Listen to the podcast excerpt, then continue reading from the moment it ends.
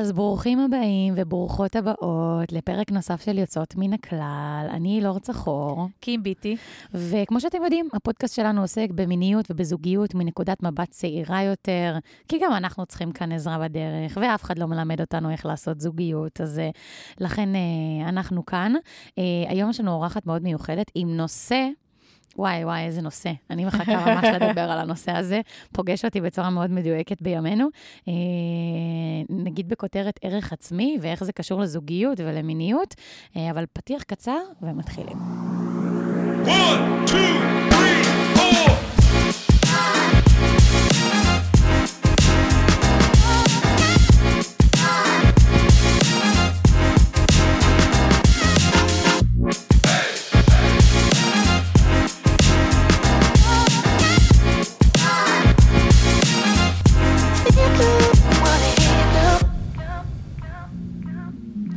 אז שוב שלום לכם, ואיזה כיף שאתם כאן איתנו. שלום קים, אהובתי. שלום, שלום. בוקר סגרירי היום, פגש אותנו. נכון, מוצף בגשם, אבל זמן טוב להתכנס פנימה, וזה בדיוק מה שאנחנו נעשה.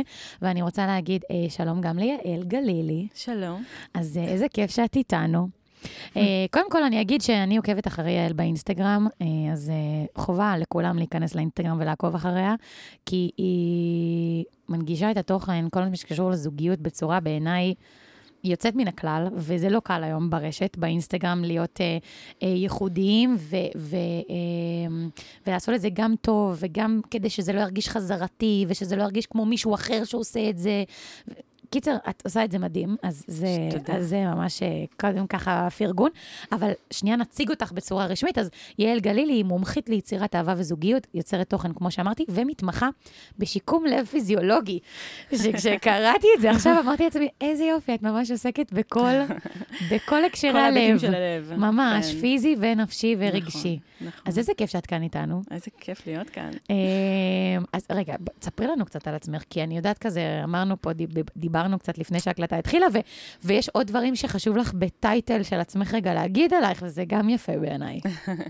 אז נכון, אני נשואה לגל, אהבת חיי, מבחינתי ההישג הכי גדול והכי לא מובן מאליו שלי. מדהים. אנחנו הורים לשלושה בנים, ידעתי תמיד שיהיו לי בנים. כן? אני חושבת שקיבלתי מספיק דרמות בחיים שלי. אמא של בנים זה אופי. כן, אמא של בנים זה אופי, ולא בהכרח שאני נראית אמא של בנים, אבל אני מודה כל יום, ולא יהיה רביעי, אבל אם היה רביעי זה הבן.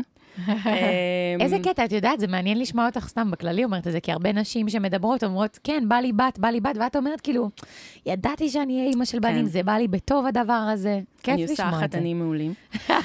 אבל לא, בלי קשר, זה כבר נושא הרבה יותר גדול, אבל משהו בי ביחסים מול אימא שלי עוד לא עשה איזשהו תיקון, הכל בסדר, אנחנו בסדר וסבבה, אבל יש עוד משהו שאני לא צריכה להעביר הלאה, וזה משהו שידעתי אותו, ו... והוא מתגשם. מדהים. איזה יופי. איזה כן. כיף שהעולם כן. זורם מקשיב, איתך. כן. כן. אה, איזה כיף. אז אנחנו הולכות לדבר היום על נושא מאוד חשוב, על ערך עצמי. Mm-hmm. אה, זה, אני חושבת, אחד הביתים הכי חשובים בחיים שלנו. בכלל לא יצא לנו לעסוק בנושא הזה, אני חושבת בכלל עד כה, בכל הפרקים. נגענו אולי בנקודות כאלה ואחרות, כאילו גם בהקשר אולי יותר הזוגי, אבל uh, היום זה באמת uh, מדבר יותר ברמה האישית, וגם כמה זה פוגש אותנו בכל מיני uh, מקומות בחיים, ואיך uh, במקום אחד זה יכול להיות ככה, ובמקום אחר זה יכול להיות אחרת, ואז זה יכול מאוד להתערבב לנו. אז זה מעניין. זה הכרחי מאוד, ומן הסתם זה משפיע גם על זוגיות, וגם על מיניות, וגם על תחומים נוספים. אנחנו נתמקד כאן בתחומים האלה כמובן. אז בואו נתחיל, נראה לי, מאיזושהי שאלה כללית, שבכלל אומרת, מה זה ערך עצמי? כי אני חושבת שיש המון הגדרות למה זה ערך עצמי, וכל אחד יפרש את זה קצת בניואנסים שלו, ובא לי שנעשה רגע איזשהו סדר בעניין הזה.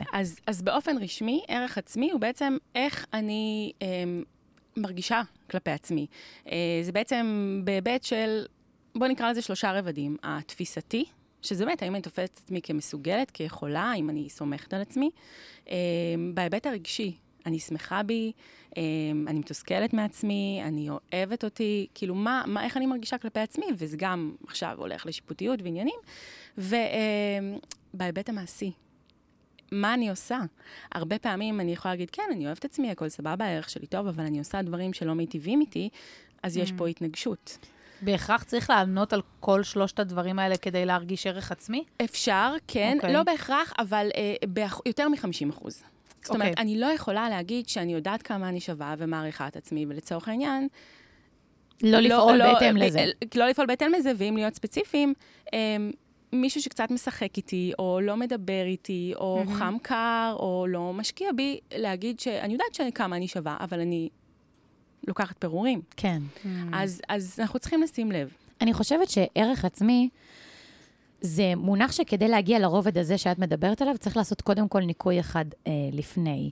וזה כל הדברים החיצוניים. כי הרבה מאיתנו, אני יודעת להגיד גם על עצמי בעבר, הערך העצמי שלי נשען על המון דברים חיצוניים בחיים שלי. העבודה שלי, והמקום שבו אני חיה, והמקומות שאני הולכת לאכול בהם, והדברים שאני עושה, וכאילו בניתי לעצמי איזושהי תדמית, שהיא החזיקה את הערך העצמי שלי. ורק כשהתדמית הזאת נשברה מכורח המציאות של החיים, פתאום הבנתי שבעצם אין לי ערך עצמי.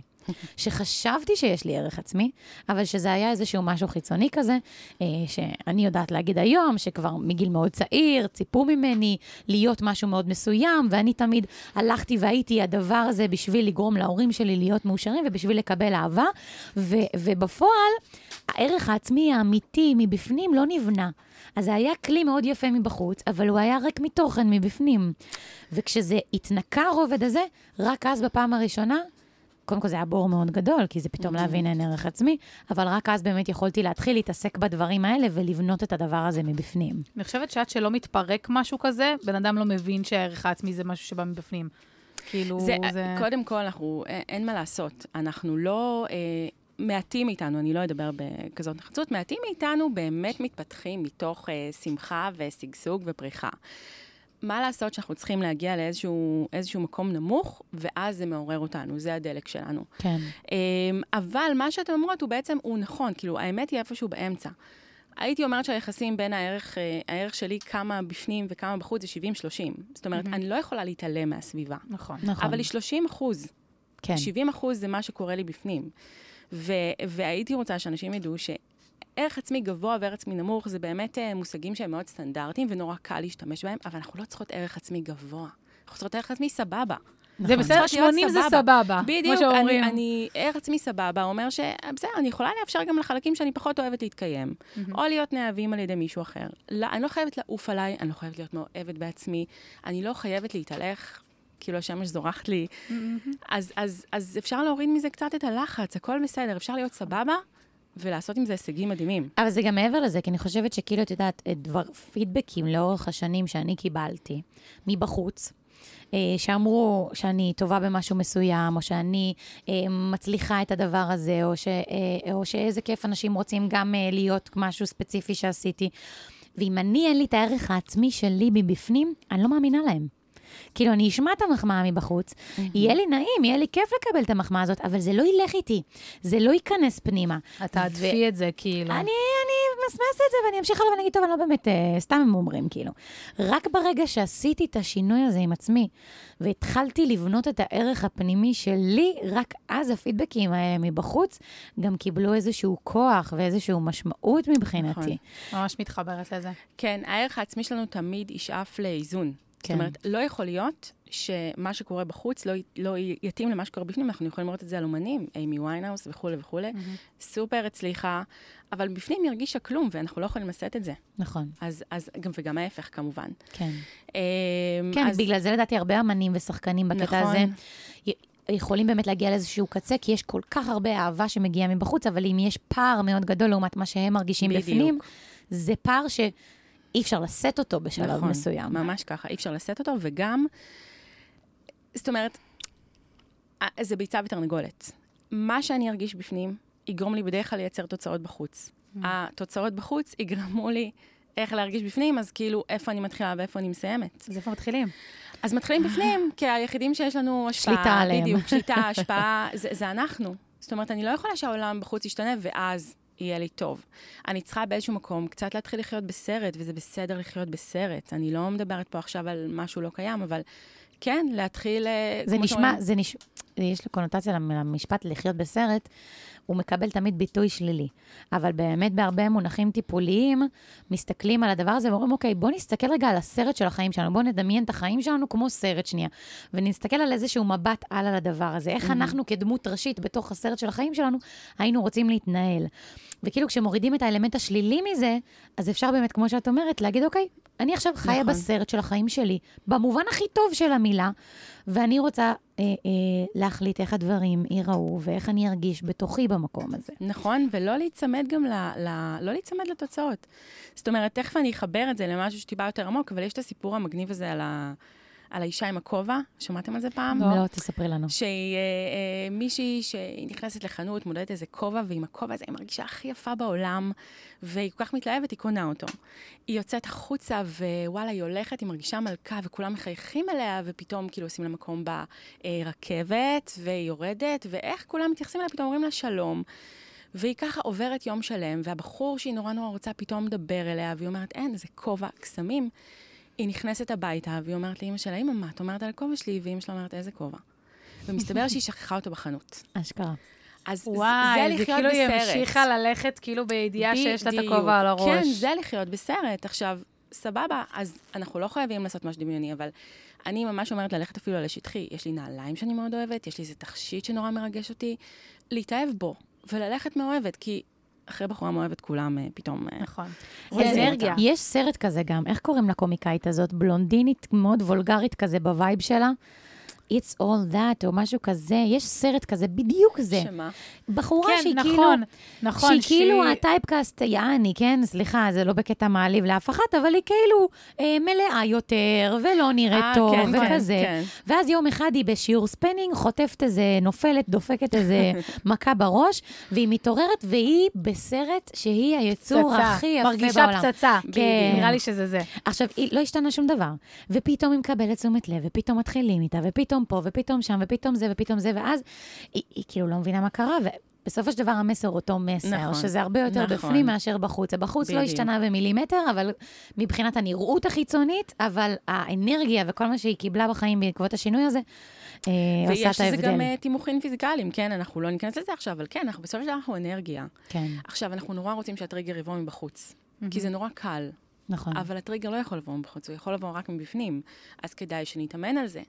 וכמו שאנחנו הולכים לחדר כושר, ולאט לאט מעלים עצימות, מהירות או, או משקל, זה לוקח זמן. אז okay. בוא נתחיל מזה כזה. אם בעצם אני, אם אני מפשטת אותך גם ל, ל, לפעולות פרקטיות, אני בן אדם מאוד פרקטי. אז אם אנחנו, אה, מישהו שומע אותנו עכשיו, mm-hmm. ואומר, אוקיי, אני מרגישה שאני לא מרגישה מספיק טוב. אני לא מרגישה את זה בזוגיות, אני לא מרגישה את זה בדייטינג, אני לא מרגישה את זה, לא מרגישה את זה במיטה, אני לא מרגישה את זה במקומות עבודה. דבר ראשון שבעצם אנחנו אומרים לה לעשות זה רגע, סטופ. קודם כל, להפסיק לחפש את הדבר הזה בחוץ, עד כמה שזה קשה, כי אנחנו רוצים את התוצאות מבחוץ, אנחנו רוצים את התמיכה ואת הסימוכין לזה שזה באמת נכון. קודם כל, סטופ. ואחר כך, קודם כל, סטופ, ואחר כך בעצם, הדבר הבא זה להסתכל פנימה. ואז מה? מה זה אומר להסתכל פנימה? אז קודם כל, אין דבר כזה שאני לא טובה בהכל. בסדר? אנחנו צריכים למצוא תחום אחד שאנחנו מאוד טובים בו. אני מאוד אוהבת לשאול את השאלה, מה, מה, מה בחיים שלך הפכת לאפשרי? אוקיי, אני רוצה לראות, כל אחד יש לו את המודל שלו. אני יודעת שהרבה אוהבים עכשיו מועדון חמש בבוקר, וזה, וואלה, זה לא מתאים לכל אחד, אבל לכל אחד... אני לא, גם לא. לכל אחד יש איזשהו מודל פנימי משלו, מודל הצלחה משלו, נוסחת הצלחה משלו, ואנחנו רוצות... אהבה זה לא שונה.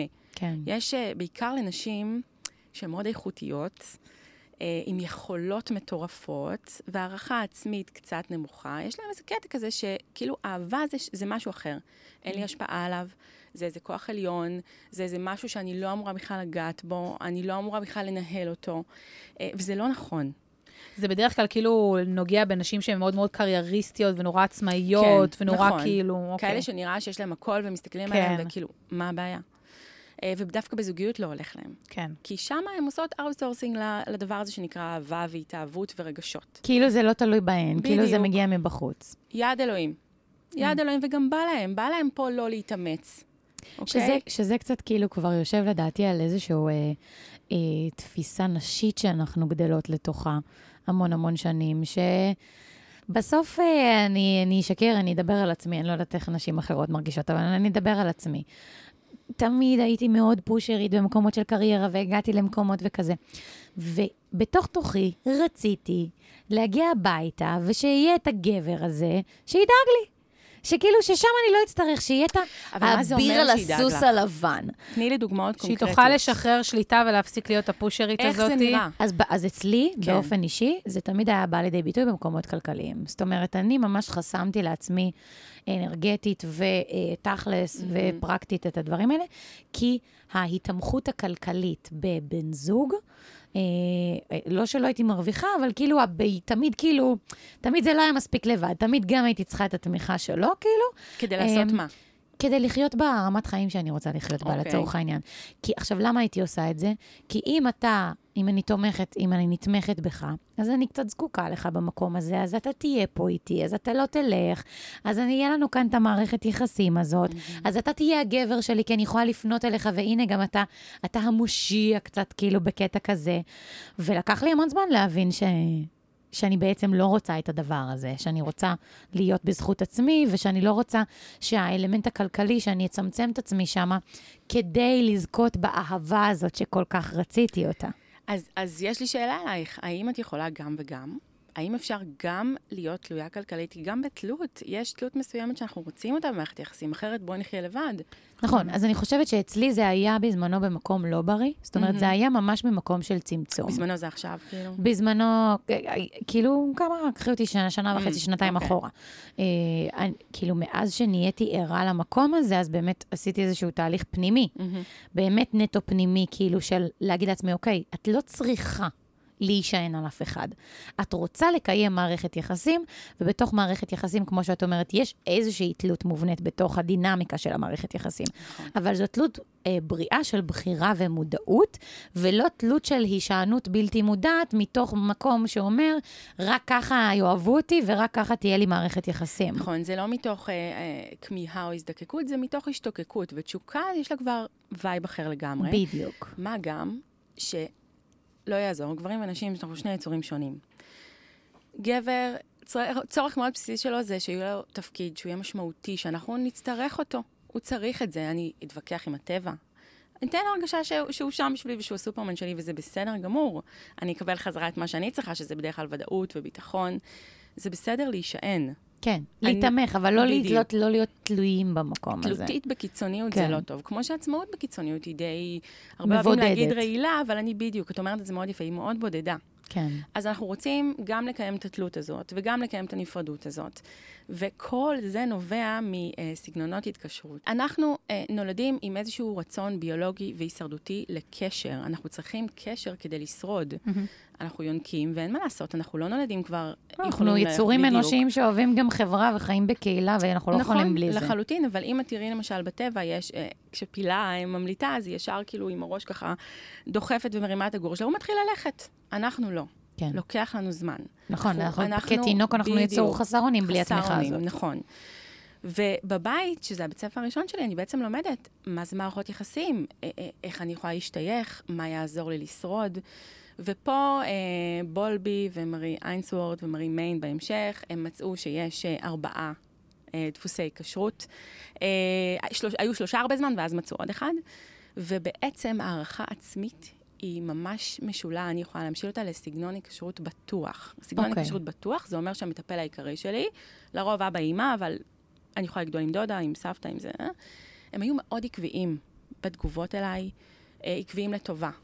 יכולתי לבכות, יכולתי לצרוח, הכל בסדר, עדיין הייתי אהובה, הייתי צריכה, הם היו מגיעים אליי, הם היו שם, הם נתנו לי מספיק עצמאות, אבל גם מספיק תמיכה. ביטחון. בדיוק, אני מרגישה בטוחה בעולם, אני סומכת על אנשים, אני חושבת שהעולם הוא מקום טוב, אני רואה אהבה וזוגיות כמשהו מאוד איכותי, נעים לי להיות תלויה ונעים לי להיות נפרדת, אני גם יודעת לכבד את הלבד שלי, אני פשוט מרגישה כאילו, העולם, אני אגיד את זה בצורה מאוד קלישאתית, העולם הוא בשבילי. נועד בשבילי. הוא עבורי, בדיוק. נכון. ואז נקודת המוצא שלי מול אנשים היא אחרת לגמרי. כן, יש לי רגע ש... שאלה בהקשר כן. הזה. כי אני יודעת כבר מה הסגנונות התקשרות כן. הבאים שאת רוצה להגיד, וזה mm-hmm. כאילו מעלה לי את זה ש... אני זוכרת שאני למדתי את זה, דובר באמת על ילדים שהם ממש בגיל ינקות, שהם חווים את זה, אבל מה קורה נגיד כשאנחנו מדברים על גילאים שהם יותר מבוגרים, שכבר נגיד ילד, סתם, כי נגיד אני רואה הרבה פעמים שילד מקבל הרבה מאוד יחס, אה, כשהוא בגיל מסוים, בגיל שנה, שנתיים, אבל אז פתאום בגיל חמש, שש, יכול לקבל מההורים שלו יחס טיפה אחר. כאילו מבחינת שהוא אולי יותר נודניק, ופחות מתייחסים אליו, או פחות אה, אה, מחבקים את השטותניקיות שלו. כאילו מה שאת רואה אז, זה לא כמו שאת רואה היום. אז שאלה אם הסגנון התקשרות זה גם להמשך. אני חושב כל הוא דינמי. זה בסיס okay. שצריך להיבנות המון שנים. הוא נבנה לא מ-אפס עד שבע. כן. Okay. אנחנו כמו ספוג מ-אפס עד שבע ממש. אה... ילדים הם תצפיתנים מעולים, כן. הם רואים הכל, הם לומדים בלמידה אגבית, לאו דווקא ממה שקורה, לפעמים אפילו יותר ממה שלא קורה, אבל הם מפרשים את הדברים בהתאם ליכולות שלהם, והיכולות שלהם מאוד מזעריות. זאת אומרת, אנחנו לא נדע. אני אוקיי? אספר סיפור מצחיק. כן. עליי, אני לא חושבת שסיפרתי אותו פה, אה, אולי כן, אבל אה, ההורים שלי, גדלתי בבית, אחלה לגמרי, כאילו גם מצב כלכלי, לא, לא טוב מדי, אבל לא לא טוב, ממש כזה אמצע מצב טוב. וההורים שלי חסכו לבית אה, המון שנים, ויש סיפור ממש מוכר שבגיל שש, שזה בתוך השבע שנים האלה, אה, אני הרגשתי, אני אפילו לא זוכרת, אני פשוט זוכרת את המעשה שעשיתי, אז אני מבינה איך, מה הייתה התפיסה שלי על הסיטואציה. ערב אחד אה, הם ישבו ודיברו, ואני באתי וישרתי להם פתק, אה, עם חמישה שקלים. חמודה. וכתבתי להם על הפתק, ש, אה, שזה כל מה שיש לי, כדי לעזור להם לקנות בית. חמודה, שובר לב. עכשיו, למה עשיתי את זה? תראי את הגלגול הזה עם כסף אחר כך. ברור, ברור. הדברים האלה פוגשים אותי אחר כך בטירוף. אה, עכשיו, למה עשיתי את זה? כי ההורים שלי... בלי לדעת ובלי להתכוון לנזק או משהו כזה. הם היו, כשהם היו צוחקים, שכשהיינו קטנים והם היו שולחים אותנו לגן, ואז הם נגיד היו עושים איזה דייט בבוקר, רק שניהם. אז כאילו ביום שהם היו עושים דייט, היו מתקשרים מהגן, אומרים, אילור קרא לה זה, אח שלי קרא לו זה, זה נה נה נה נה. אז הם המציאו תירוץ, בגלל שהם חושבים שאנחנו כאלה זה. הם היו אומרים לנו תמיד, אם הייתי שואלת מה הם עושים, אז אמא ואבא היו הולכים לבנק. אוקיי? זה היה הסידור שלהם. עכשיו, הם לא הבינו, הכל בסדר, לא מאשימה אותם, הם לא הבינו שהדבר הזה יוצר סרט בראש לילדה הקטנה שבי, שאנחנו חיים בבית של מצוקה כלכלית. ואני הרגשתי שאני צריכה לעשות כל מה שביכולתי בתור ילדה בת שש לעשות. להתגייס לטובת הדבר הזה. וזה בדיוק הדברים האלה ש... ההורים שלנו, באמת, אין מה להאשים את ההורים שלנו. נכון, נכון. הם באמת עשו הכי טוב שהם יכלו לנקודת הזמן ההיא, אבל יש לזה אימפקט בקטע הזה. והילדים סופגים הכל, גם אם נדמה לנו, גם עכשיו בטח בתקופה המטורפת הזאת של המלחמה, אם נדמה להורים שלא סופגים, וואי, וואי, וואי, כמה סופגים. נכון, חשוב לשים שיח פתוח על השולחן, מותאם גיל כמובן, אבל כן, הנה דוגמה לצורך העניין. אף אחד לא אמר לך שיש מצוקה, אף אחד לא אמר לך, את צריכה לשמור לכסף, את צריכה לתרום זה, אבל זה מה שעשית. עכשיו, מה שקורה, מה שאנחנו לומדים בבית, בגילאים האלה, אנחנו מתחילים לייצא החוצה. זאת אומרת, אם תפחו לי על השכם כשעזרתי, או כששתקתי, או כשחיכיתי התנהגות של מישהו אחר, זה מה שאני אעשה בחוץ, אני אחזק את זה כל הזמן, ואז גם אם היחס משתנה בבית, סביר להניח שכבר ביססתי לי איזה... את הדפוס הזה. דמות. כן. דמות בחוץ, ו... אחת הבעיות הכי גדולות של ערך עצמי נמוך, זה שאנחנו כל כך מזדהים עם הסיפור שלנו, אנחנו, יש איזה attachment מאוד מאוד גדול לסיפור שלנו, שכל דבר שהוא לא הרגיל שלי, הוא לא בסדר, הוא לא טבעי, הוא מלאכותי, לא עובד לי, זה לא בסדר, זה לא אני עכשיו, סבבה, אבל אם מה שעשינו עכשיו לא עבד, אם מה שאת כרגע זה לא עבד, וזה לא עד, זה מה שלימדו אותנו, אז אין ברירה אחרת, אלא לעשות אחרת. זה מאוד קשה. אני רוצה להגיד שאני אני ממש בחודשים האחרונים, אני מטופלת כבר כמה שנים, ואני עוברת תהליך מאוד עמוק עם עצמי, וממש בחודשים האחרונים, בגלל זה השיח הזה בא לי כל כך טוב עכשיו. הסוגיה שאני הכי מרוכזת בה, זה הערך העצמי. והיא באה, אחרי שהייתי צריכה לנקות, ולהעיז, להסתכל בלבן של העיניים של עצמי בכל כך הרבה דברים, כי אצלי לפחות, חלק מהעניין של ערך עצמי, כמו שאמרת על ההתקשרות הבטוחה, mm-hmm. זה גם היכולת להיות לבד, וגם היכולת להיות בתוך מערכת יחסים, אבל בלי התלות הקיצונית, mm-hmm. כאילו. וכדי לנוע על הסקאלה הזאת בין, בין השניים, אני צריכה גם להיות לבד. ולהיות לבד לצורך העניין, בשבילי, בתור מישהי שהייתה להתקשרות לא בריאה, זה אחד הדברים הכי מפחידים שיש. זה להתאמת עם הדבר שבעיניי, בתפיסה שלי, ואצל מישהו אחר זה יהיה הפוך. אצל מישהו אחר שהוא יותר לבד, דווקא להיות בקשר יכול להיות הדבר הכי מפחיד mm-hmm. בשבילו. אבל כל אחד ואיך שהוא לוקח את זה, אבל בשבילי ללכת לעשות את הדבר הזה. זה היה, א- א- א- כאילו, אימאלה, אימאלה ואבאלה, להיות מסוגלת להיות לבד, ולא להיעזר באף אחד, ולדעת להיות עם עצמי במקום הזה, זה, וואו, זה, זה קשה. אבל רק אחרי שעושים את זה, פתאום אני ממש בשבועיים האחרונים רואה, מתחילה לראות איך זה משפיע על הדינמיקה שלי עם אנשים. זאת אומרת שאת קודם עשית, ועכשיו את אוספת ההוכחות. נכון. וזה משהו שלא הרבה אנשים מוכנים. תביא לי הוכחות, אני אאמין. נכון. אבל זה לא עובד. כי זה מפחיד, זה פחד מוות. ברור. עכשיו, אני רק אגיד... לעשות את זה, זה פחד מוות. אין דבר כזה התקשרות לא בריאה. אוקיי. כל התקשרות היא בריאה, כי היא זו שעזרה לי לשרוד. יפה, אוקיי, חידוד חשוב. אין מה לעשות, אנחנו לא, שוב, לא באים בהשמה ולא שום דבר, ההורים שלנו נתנו כל מה שהם יכולים, אבל לא כולם יכלו לתת לנו דפוס התקשרות בטוח, מסיבות כאלו ואחרות, ובאמת הדפוסים האחרים הם חרד, נמנע ולא מאורגן, שנשמעים, רק מהשם שלהם נשמעים, במרכאות לא טובים. גם כולנו על איזושהי סקאלה, אנחנו לא רק אחד. יש לנו כמה, אבל מי שחרד, אז הערך שלו יותר נתון בחוץ. והוא צריך ודאות, ועכשיו, ואתמול אם אפשר, וזוגיות זה האי-ודאות הכי גדולה שיש, אני לא יכולה לדעת מה קורה בראש של הצד השני, גם אם הוא אומר לי.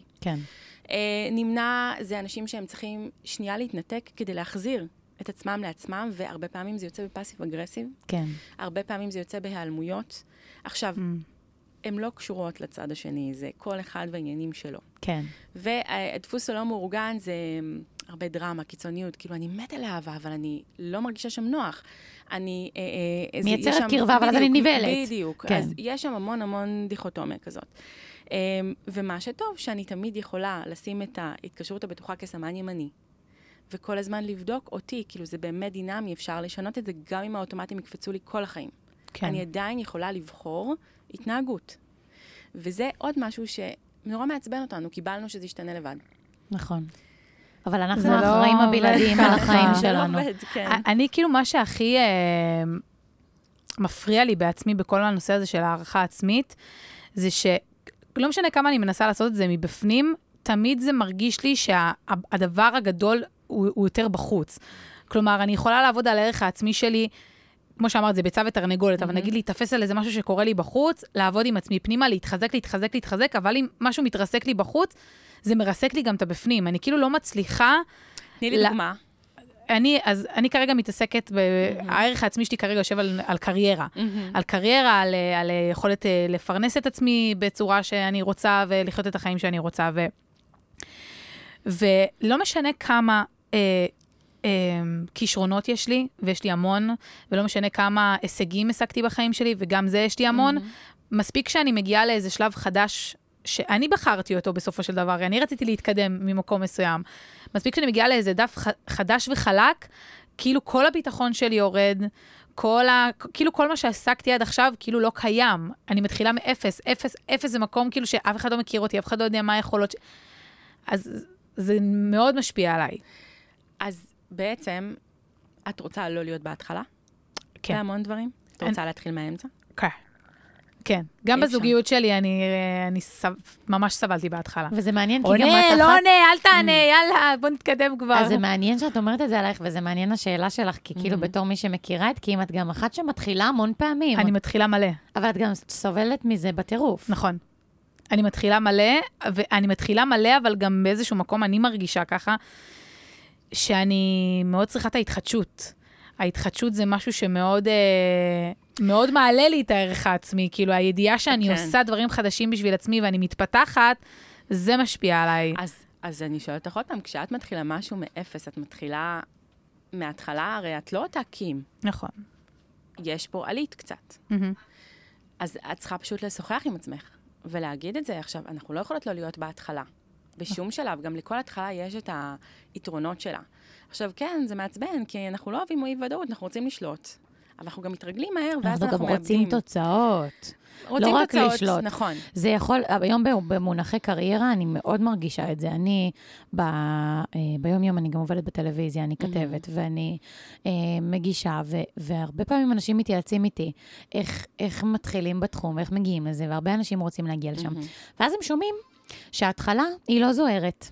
שההתחלה היא להיות תחקרנית, ולהתחיל מאחורי הקלעים, ולעבוד שעות לא שעות, ולהרוויח משכורת, אבל לא משכורת בשמיים, ו... ואז אנשים עושים step back, mm-hmm. ולא מוכנים לעשות את הצעדים הראשונים ואת ההתחלה. כן. כי הם כבר רוצים להיות במקום הזה של, ה... של ההצלחה, של הזה, ו... והם גם יודעים שהם יכולים להגיע לשם, ואני בטוחה שהם יכולים להגיע לשם. אבל חייב לעשות את הדרך הזאת למעלה, וזה אותו דבר עם ערך עצמי, כאילו. נכון. אנחנו רוצים להיות באיזשהו מקום שכבר הערך עצמי שלנו מאה, אבל אם אף אחד לא בנה איתנו את זה מלכתחילה מאפס, זה לא פתאום יגיע למאה, צריך לבנות את זה. אבל גם נשים שהערך העצמי שלהם הוא גבוה יחסית, הוא לא כל היום גבוה. נכון. אוקיי? כן. יש תנודות, אנחנו אנשים. ובנוסף, אנחנו חייבים להבין שההתחלה היא, היא, זה היסודות הכי הכי חשובים שיש בכל דבר. עכשיו, גם זוגיות ארוכת שנים. כל שנה היא התחלה של משהו אחר. אנחנו כל הזמן משתנים, אנחנו נכון. מתפתחים. כל ילד לצורך העניין, אבל נדבר על לפני ילדים, אבל הוא משנה אותנו, אז אנחנו בעצם מתחילים מההתחלה. עכשיו, אנחנו לא אותו דבר. אנחנו אף פעם לא אותו דבר. אני כאילו... זאת אמת, זאת אמת חשובה, אבל זאת אמת... שהיא קשה קצת לקבל אותה כן. ולתפוס אותה. כן. כי אנחנו המון, אני חושבת, בחיים שלנו, בטח בתוך מערכת יחסים זוגית. יש המון אנשים שכאילו מרגישים, אוקיי, יש לי זוגיות, הגעתי לנחלה, מה שנקרא, זהו. לא, כבר היינו שם, איפה? זה לא עובד ככה, אנחנו כל הזמן משתנים, כל, כל שנה, כמו שאת אומרת, נכון. כל הזווי, כל יום, יש תקופות שאני מרגישה שאני, שבוע שעבר לא הייתי אותו בן אדם, mm-hmm. כאילו, אז שלא דבר על שנה אחרי. והיכולת הזאת לעשות את ההתאמות, קים יש לה קטע באינסטגרם, שהיא אמרה לפני שבוע, מאוד מתחברת. מה? היא מייעצת לעסקים, ואחד הדברים שהיא סיפרה, על זה שברגעי שערה, עץ, איזה עץ מחזיק מעמד? לא זה שהוא קשיח ונוקשה, הוא יישבר ויפול, אלא זה שהוא טיפה יותר גמיש, והוא ידע לנוע עם הרוח. נכון. זה אותו דבר, אנחנו צריכים להפנים בעומק של העומק של הדבר, שאנחנו כל הזמן משתנים, וגם הבן אדם שמולנו כל הזמן משתנה בזוגיות, כאילו. נכון. זה העניין הוא שבאמת צריך להיות פה איזשהו איזון בין לשמור על התודעה הגבוהה שלי. גם אם בפועל כרגע משהו אחר. זה, אז זה בדיוק העניין, כי את אמרת לי קודם על התחלה, ושזה גם היה מדויק, אבל כאילו מה ש, מה שיותר נוגע בי, זה איך אני, איך אני מחזיקה בזה. איך אני מחזיקה בזה, לא משנה מה התנודות שכרגע קורות לי בחיים. אני כאילו עכשיו הייתי במקום מסוים בקריירה, עכשיו נפלתי, איך הערך העצמי שלי יכול להישאר חזק. אני אומרת דוגמה קריירה, אבל שווה ערך לזוגיות ולכל דבר. אז קודם כל, אפשר להחליף את המושג נפלתי. אוקיי. אוקיי? כי אנחנו באמת, יש לנו... רק חמישה חושים. והמוח שלנו יותר מורכב מזה. אנחנו לא יודעים הכל, אנחנו לא יכולים לראות הכל. אין לנו את היכולת הזאת, גם אם נורא נרצה. אז להישאר בענווה כלפי העולם ולהגיד, וואלה, אני לא מכירה את התמונה המלאה. Mm-hmm. אני לא יודעת אם עכשיו, לצורך העניין, התפטרתי או פיטרו אותי, כי עוד שלושה חודשים אני הולכת להרוויח פי שלוש ממה שרציתי, ולמצוא נכון. את העבודה שלי, ושם להכיר את אהבת חיי. אני לא יודעת. נכון. אני חייבת להשאיר את זה... פתוח, עבורי. כן. כי אני באמת לא יודעת, לא כי אני אה, אופטימיסטית חסרת תקנה. אבל זה, זה, זה מתחבר לי למשהו אחר שאומר, יש לך אמונה, כן. שהדברים שה, שקורים לך, מכוונים אותך למקום אה, טוב יותר, אה, בטוח יותר. כן, אבל כאילו... זה יותר מזה שאני באמת לא מתיימרת לדעת הכל. יפה. כאילו, יש, יש באמת הרבה, הדברים שהם הרבה יותר גדולים ממני, ומגניב שאני לא יכולה לדעת הכל. כן. עכשיו, בדרך כלל, הכאבים שלנו, או, או הדברים שפחות נעימים לנו, הם עולים על פני השטח כדי שנדע אותם ו- ונוכל להיערך אליהם לפעם הבאה. כאילו... אני חושבת שאנחנו כאן עכשיו בתקופה הזאת ספציפית במלחמה. בדיוק. זה שיעור מאוד מאוד מאוד גדול לכולם בחוסר ודאות. כן. החוסר ודאות פוגש את כולם עכשיו, כל אחד ברמה שלו, יש כאלה באמת שלא נדע שהחוסר ודאות שלהם עכשיו הוא, mm-hmm. הוא, הוא קשה מנסוע, אנשים שהמשפחות שלהם חטופים, ויש אנשים שזה פוגש אותם ברבדים כלכליים, ויש אנשים שהשתנו להם תוכניות בחיים פתאום, ויש אנשים ש, שהחיילים, הילדים שלהם במילואים, ו... ו... החוסר ודאות פוגש את כולם, וזה לא משנה אם הוא חריג בצורה כזאת או בלבל אחר. אבל אני מסכימה איתך, זה המקום הזה של להבין שכאילו, יש דברים שהם לא בשליטתנו, הם גדולים איתנו בקטע הזה, ו- ו- וכל מה שנותר לנו לעשות במקום הזה, זה, זה לא ליפול, זה נכון. כאילו קצת להתמסר לדרך. זאת אומרת, אני אומרת, אם את נותנת מקום לדברים הגרועים, אז תני גם מקום לדברים הטובים. כאילו, זה לא חוכמה, אנחנו מרגישים הרבה יותר נוח ברע. ברור. בסדר? כאילו, זה הקל, זה ה-go-to שלנו. נכון. של כולנו, אוקיי? אנחנו בנויים ככה. מצד שני, תודה לאל, יש לנו עונה פרונטלית, עם יכולות חשיבה מאוד מיוחדות, היא קצת יותר איטית מהחלק הרגשי שמגיב ככה, אבל אני חייבת לתת מקום גם לזה. זה קצת עצוב. כאילו, אותי זה תופס... באמת? לא, אני אגיד לך מה, זה כאילו באינסטינקט הראשוני, להבין שאנחנו כיצור אנושי. הולכים על הרע קודם? נוטים קודם כל, באמת, בצורה כל כך קלה לרע.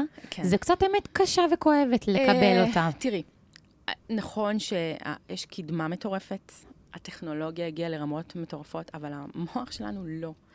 אנחנו עדיין אי שם עשרות אלפי שנים, אנחנו עדיין... בהישרדות. אנחנו, אנחנו בהישרדות, אם אנחנו נתמקד בטוב, אז לא נשים לב שמישהו בא לטרוף אותנו. כן. שאנחנו נהרג.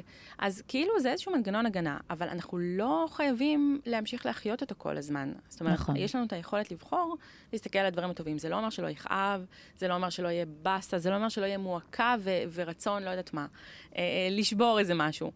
אבל הוא יעבור מהר יחסית. כאילו מה שאני מסיקה מהחמש דקות האחרונות של השיחה הזאת, היא שחלק מאוד מאוד חשוב מהערכה העצמית, זה קודם כל לקבל, להכיל באהבה את העובדה שגם יהיה לי מצבים שלא יהיה לי טוב בדיוק. בחיים שלי. כאילו זה לא לחיות באיזושהי פנטזיה של נכון. אני מלכה ומושלמת, ולא משנה מה קורה בחיים שלי, הכל טוב. בדיוק. זה לדעת להכיל גם את החרה. כי זה כן? גם לא ריאלי שזה יקרה הדבר הזה, ואם כל הזמן מחפשים את הפנטזיה הזאת, אז כל פעם שזה לא יקרה, זה יהיה כמו מין מלכה כזאת. יש, יש הבדל בין להבין שיש חרה בחיים, לבין להכיל את זה ולקבל את זה באהבה, ולהגיד תודה. יש... כאילו... יש... אנחנו גם לא יודעים כשזה קורה, שזה... נכון. אנחנו לא יודעים מה תהיה התוצאה, אנחנו לא יודעים. להשאיר מקום לזה שאנחנו לא יודעים הכל, זה בסדר, זה בסדר. עכשיו נורא מעצבן להיות לא בשליטה. שזה ה-שבעים שלושים שבעצם אמרת. בדיוק, נכון, נכון. כי אנחנו לא יודעים, אני לא יודעת אם הפרידה עכשיו מבין הזוג שלי, אני לא יודעת מה יהיה, אולי אני אלך ברחוב ויפגוש מישהו ותוך שלושה חודשים נסגור את ה... לא יודעת. היה איזה בוקר אחד שהיה לי משהו, כמו שאת אומרת עכשיו, שכאילו, הרגשתי שפתאום אני מבינה איך אני מסתכלת על החיים ואיך אני צריכה להסתכל על החיים. ממש סרטטתי את זה, סרטטתי את זה בשבילי על דף, כי הייתי צריכה רגע להמחיש לעצמי כן. את, את הדבר הזה. אבל פעם הרגשתי שיש בסקאלה, בציר, אם אני מציירת ציר, בקצה אחד יש עצב, כעס, תסכול, כאב, כל התחושות הקשות, ובציר השני יש שמחה, הצלחה, אהבה כן. וזה. והציר הזה הוא ציר החיים שלי, ואני צריכה לנוע כל הזמן אל עבר השמחה וההצלחה והאהבה וזה. זה לא נכון. ואז ציירתי ציר חדש. ועל קצה אחד כתבתי לידה, ועל הקצה השני כתבתי מוות. והכדור שנע באמצע הוא כדור שבתוכו יש שמחה, עצב, פחד, כעס, אהבה, אה, אה, הכל. והתנועה היא, היא, היא עם כל הדברים האלה, ולא כנגד אחד נכון. לטובת השני, כאילו. יש, אני לא זוכרת מי אמר את זה, אבל חמישה קונפליקטים אה, בחיים, אנחנו נעים בין אה, זרות לשייכות, נכון. עצמאות לתלותיות, אני תכף איזכר, אה, אה, פסיביות לאקטיביות. עכשיו, זה לא שאנחנו אריקסון? או פה, לא. לא, אוקיי. זה, לא פה, אנחנו לא או פה או פה. כן. אבל מי שהערכה עצמית שלה גבוהה יחסית, או סבבה, אז סבבה, היא מבינה שפעם פה ופעם פה. אז אפשר להכיל את זה יותר טוב. בטח, בטח. וכשמכילים זה גם משתחרר יותר מהר. אז אני רוצה שנלך לרגע איזושהי רבדים טיפה יותר פרקטיים שוב, של איך אני יכולה לעזור לעצמי לבנות את הערכה העצמית הזאת. כאילו אני אגיד לך משהו, אני אשתף משהו שעזר לי, ואם יש לך עוד כלים, אז אני ממש אשמח, כי אני חושבת שהמסר לכמה הערך העצמי חשוב, מובן, וכאילו, ורגע זה מין כזה, זה גדול, איך מתחילים ליצור את הדבר הזה בכלל. אני יודעת שמה שעזר לי בתהליך, זה שכל פעם שהייתי עושה איזושהי הצלחה קטנה כזאת, הייתי כאילו מדמיינת, כמו, כמו, כמו פיגי בנק כזה, כמו, נו, קופת חיסכון, פרח לי מילה בעברית, סליחה. הנה, גם פה נכנס הכסף. נכון, הדימוי של הכסף נכנס. הערך מבחינתי התחבר מאוד לכסף, כאילו. כל פעם כאילו הרגשתי כמו מטבע שנכנס לבנק החיסכון שלי. וכאילו, שכל פעם שאני מכניסה עוד מטבע ועוד מטבע ועוד מטבע, אני מרגישה את ה... אני מרגישה את זה ברמה כאילו הדמיונית במוחשית, במוחשיות שלי בראש, עולה. זאת אומרת, זה לא סתם נכנס ויוצא, זה נכנס ונשאר. ונצבר שם איזשהו ערך, כספי, אבל כאילו, לא באמת כספי. ערך מצוין, ערך מצוין, אין לנו בעיה עם כסף. זה לא באמת היה כסף, זה פשוט עזר לי באמת בעולם דימויים שלי, לצבור איזשהו ביטחון במקום הזה, ואז... קלטתי אחרי כמה זמן, שלאט לאט אני כאילו אומרת, רגע, כבר יש לי הרבה מטבעות בבנק הערך העצמי שלי. זה כאילו נתן לי איזשהו בסיס מגניב כזה, כן. להתקדם עליו. אז מה עוד אפשר לעשות כדי לבנות את הערך העצמי? אז, אז יש, יש המון המון דברים. Uh, התרגילים שאני, שבדרך כלל עובדים על כולם זה, אני מאוד ממליצה לחשוב מה יגידו עלינו במסיבת הפרישה שלנו. ממי הולכים להיפרד, ממש לכתוב את זה, ולהסתכל שנייה שחור על גבי לבן על היכולות והחוזקות שלנו ועל הרושם שאנחנו השארנו, ולראות איך זה מתגלם ביום-יום שלנו. כן. ממש, ללכת עם זה רשום איפשהו, ולראות איך אני, האם, כאילו, אם אני שמחה וצחוקים וכיפי, זה בא לידי ביטוי ביום-יום שלי. ממש להיות על זה, ולהחליט כל יום איזה שלושה ערכים אני ככה מפרגנת. אני מאוד מאמינה, את מכירות את המשפט הפוסל במומו פוסל? כן. אז יש משפט אה, כאילו הופכי, הרואה גדולה בגדולתו רואה, הרואה יופי ביופיו רואה. יפה. כל פעם שאני מצליחה לראות משהו מאוד טוב במישהו, זה כנראה משהו שאני רואה בי. כי אם הוא לא היה בי, בדיוק לא הייתי מצליחה לראות את זה. וואו. וגם ההפך דרך אגב. נכון, מראה שלילית, אבל גם מראה חיובית. מראה שלילית, זה אומר שיש בתוכי איזשהו חלק, אולי אני לא מקבלת אותו, גם פה אפשר לעשות עבודה. אבל כאילו לראות כמה יופי אני רואה בעולם ובאנשים. אוי, זה מה זה יפה מה שאת אומרת. נשים לב. את יודעת, היום אני רואה את כל הקואוצ'רים באינסטגרם וכזה, והמון מדברים על המראה השלילית.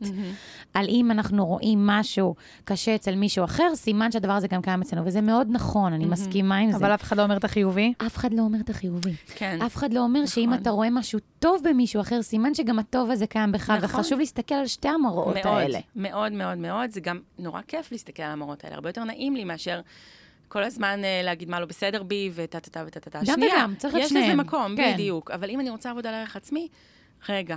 כן. אני צריכה לבסס אותו קודם, ואז להיכנס לפחות נעים, כי יהיה לי יותר קל בפחות נעים. אני לא צריכה, mm-hmm. כמו שאמרנו בהתחלה, ליפול איזה תהום עמוקה, ורק אז להתחיל לטפס החוצה. כן. אה, אני, תראה, אני אישית בחורה מאוד אה, אה, שחלטנית. אה, אז לי למשל, כל פעם, ש, שאני עושה משהו והוא לא מניב לי את התוצאות שאני רוצה, אז אני מספיק סקרנית כדי לנסות משהו אחר שנראה לי הזוי ולא מתאים לי. אז זה גם מאוד אמיץ. יפה.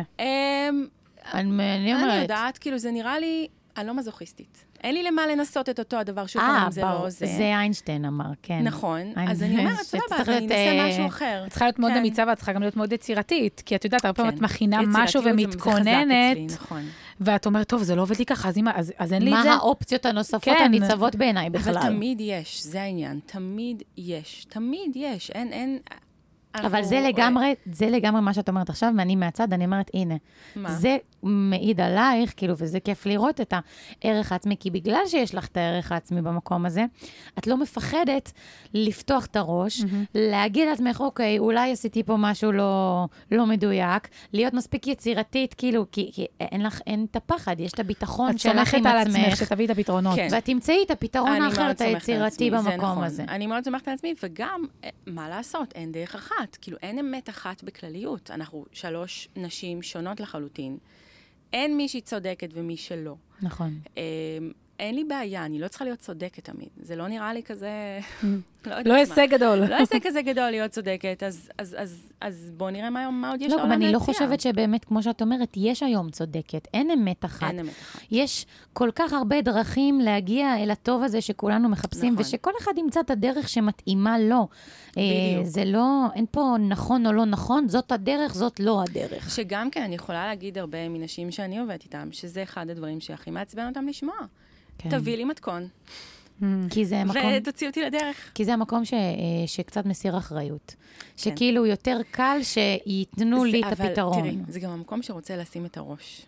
ושוב פעם, זה מקום שמחפש אבא ואימא. נכון. בסופו של דבר, והלוואי שכולם היו מקבלים את האבא ואת האימא שהם צריכים. יואו, איך זה עושה לי קונוטציה לעכשיו? כן. אנחנו, כל המדינה שלנו כרגע מחפשת אבא ואמא. חד משמעי. ואין אבא ואמא. אנחנו אבא ואמא של עצמנו. ותראה איזה אבא ואמא אנחנו. מדהימים. כאילו, מה זה? אין דברים כאלה. נכון. אז, אז זה, זה בדרך כלל העניין, ו, והרבה פעמים בקליניקה, אז אני אהיה אבא ואמא כרגע. אני אלמד אותך להיות אבא ואמא של עצמך, ואחרי זה תקימי משפחה. למופת. ממש. כאילו, לא סתם אומרים שאנחנו חווים ילדות נוספת דרך הילדים שלנו. כן. ממש ככה. אבל אנחנו קודם כל חייבים לגלם את זה בעצמנו, וגם ככה, פנימה. נרצה או לא נרצה, אנחנו מתחדשים, העבודה ממשיכה, אנחנו נמציא את עצמנו כהורים עם כל ילד בצורה אחרת, מול הבן זוג שלנו, אז, אז כאילו, הכל טוב, אנחנו, תמיד יש לנו הזדמנות להיות מי שאנחנו רוצים להיות. עכשיו, מי שאנחנו, תמיד הן אומרות לי, וואי, את, אני הגרסה, הבאת אותי להיות הגרסה הכי טובה של עצמי, עכשיו זה מצחיק אותי, כי אנחנו לא אייפון. אני מרגישה בדיוק ההפך. Okay. אני מרגישה שאני שנייה מחזירה אותן פנימה, להיות הילדות לפני שהן הבינו מי הן צריכות ולא צריכות להיות, ומשם החיים יפים. כן.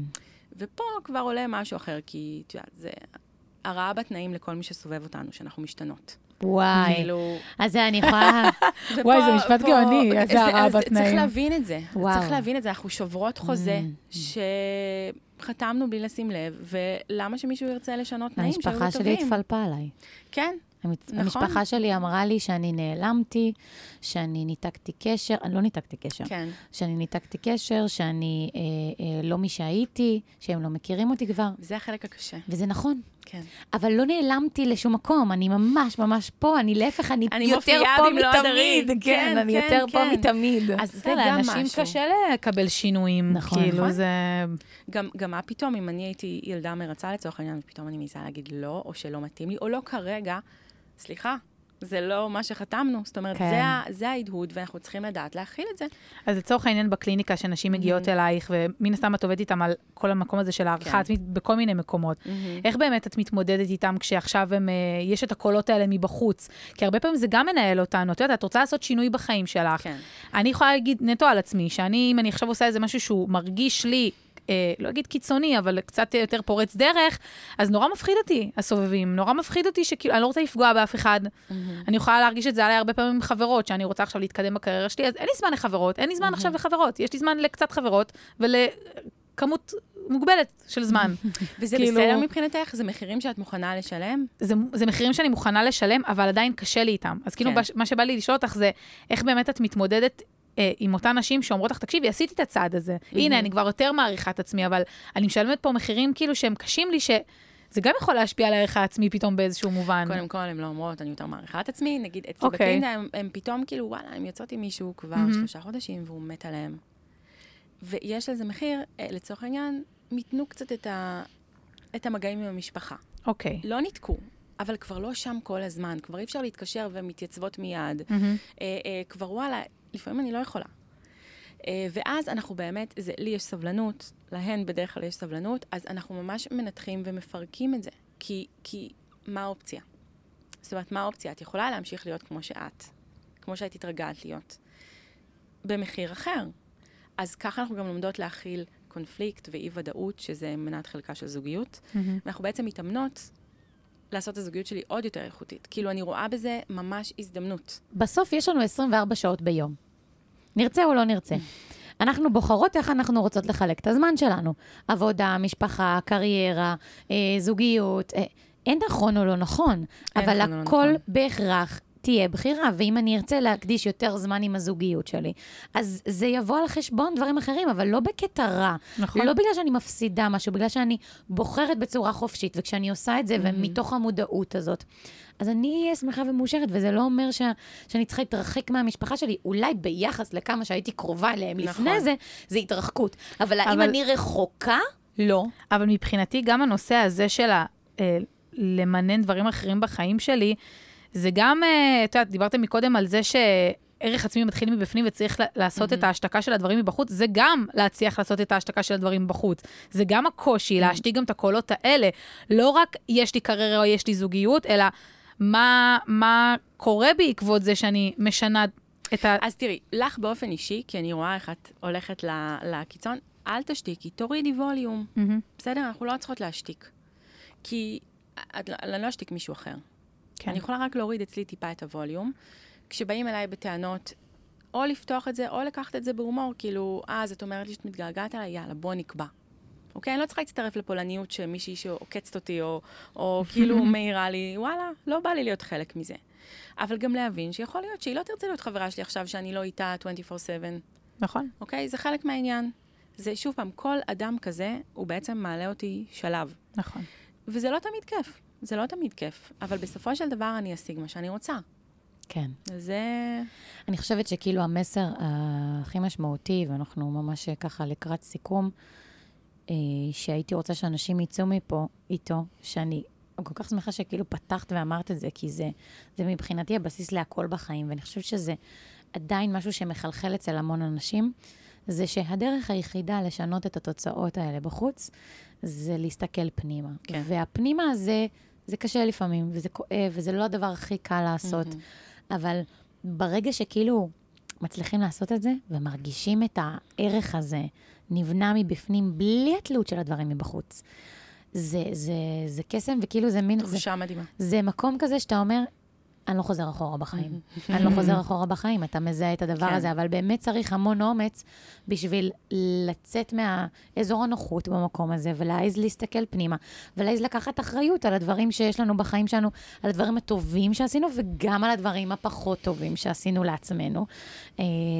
אז כאילו, ממקום שקצת מחזק אולי, אם יש מישהו ששומע אותנו, אז זה שזה אפשרי, ושזה מסע קצת קשוח, אבל זה... מסע טוב. אני גם, כאילו, אני ארשה לעצמי לומר, שום דבר הוא לא סופי חוץ ממוות. כן. ולכן, כל טעות אפשר לתקן. נכון. כאילו, אנחנו, הכל בסדר.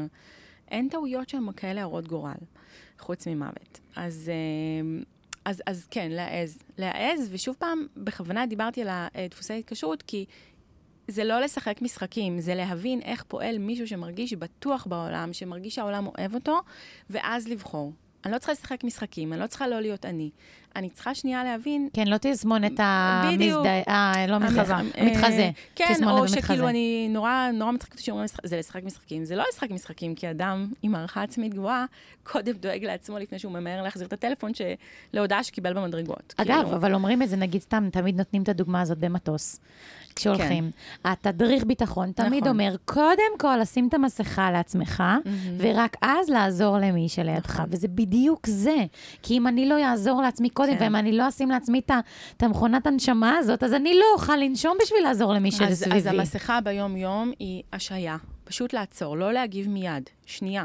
חכו תשעים שניות, לא סתם, תשעים שניות לוקח, על אמת תשעים שניות. על אמת תשעים שניות, אחרי תשעים שניות אני טיפה רגועה יותר. תשעים שניות, וואו, המערכת הלימבית שלנו פועלת, אני פועלת מתוך רגש, זה הזכיר לי שאמא שלי אמרה לי ככה, שאבא שלי אמרה לי ככה, שהחבר שלי נפרד ממני, ואני מגיבה מתוך אוטומט, כמו חיה. כן.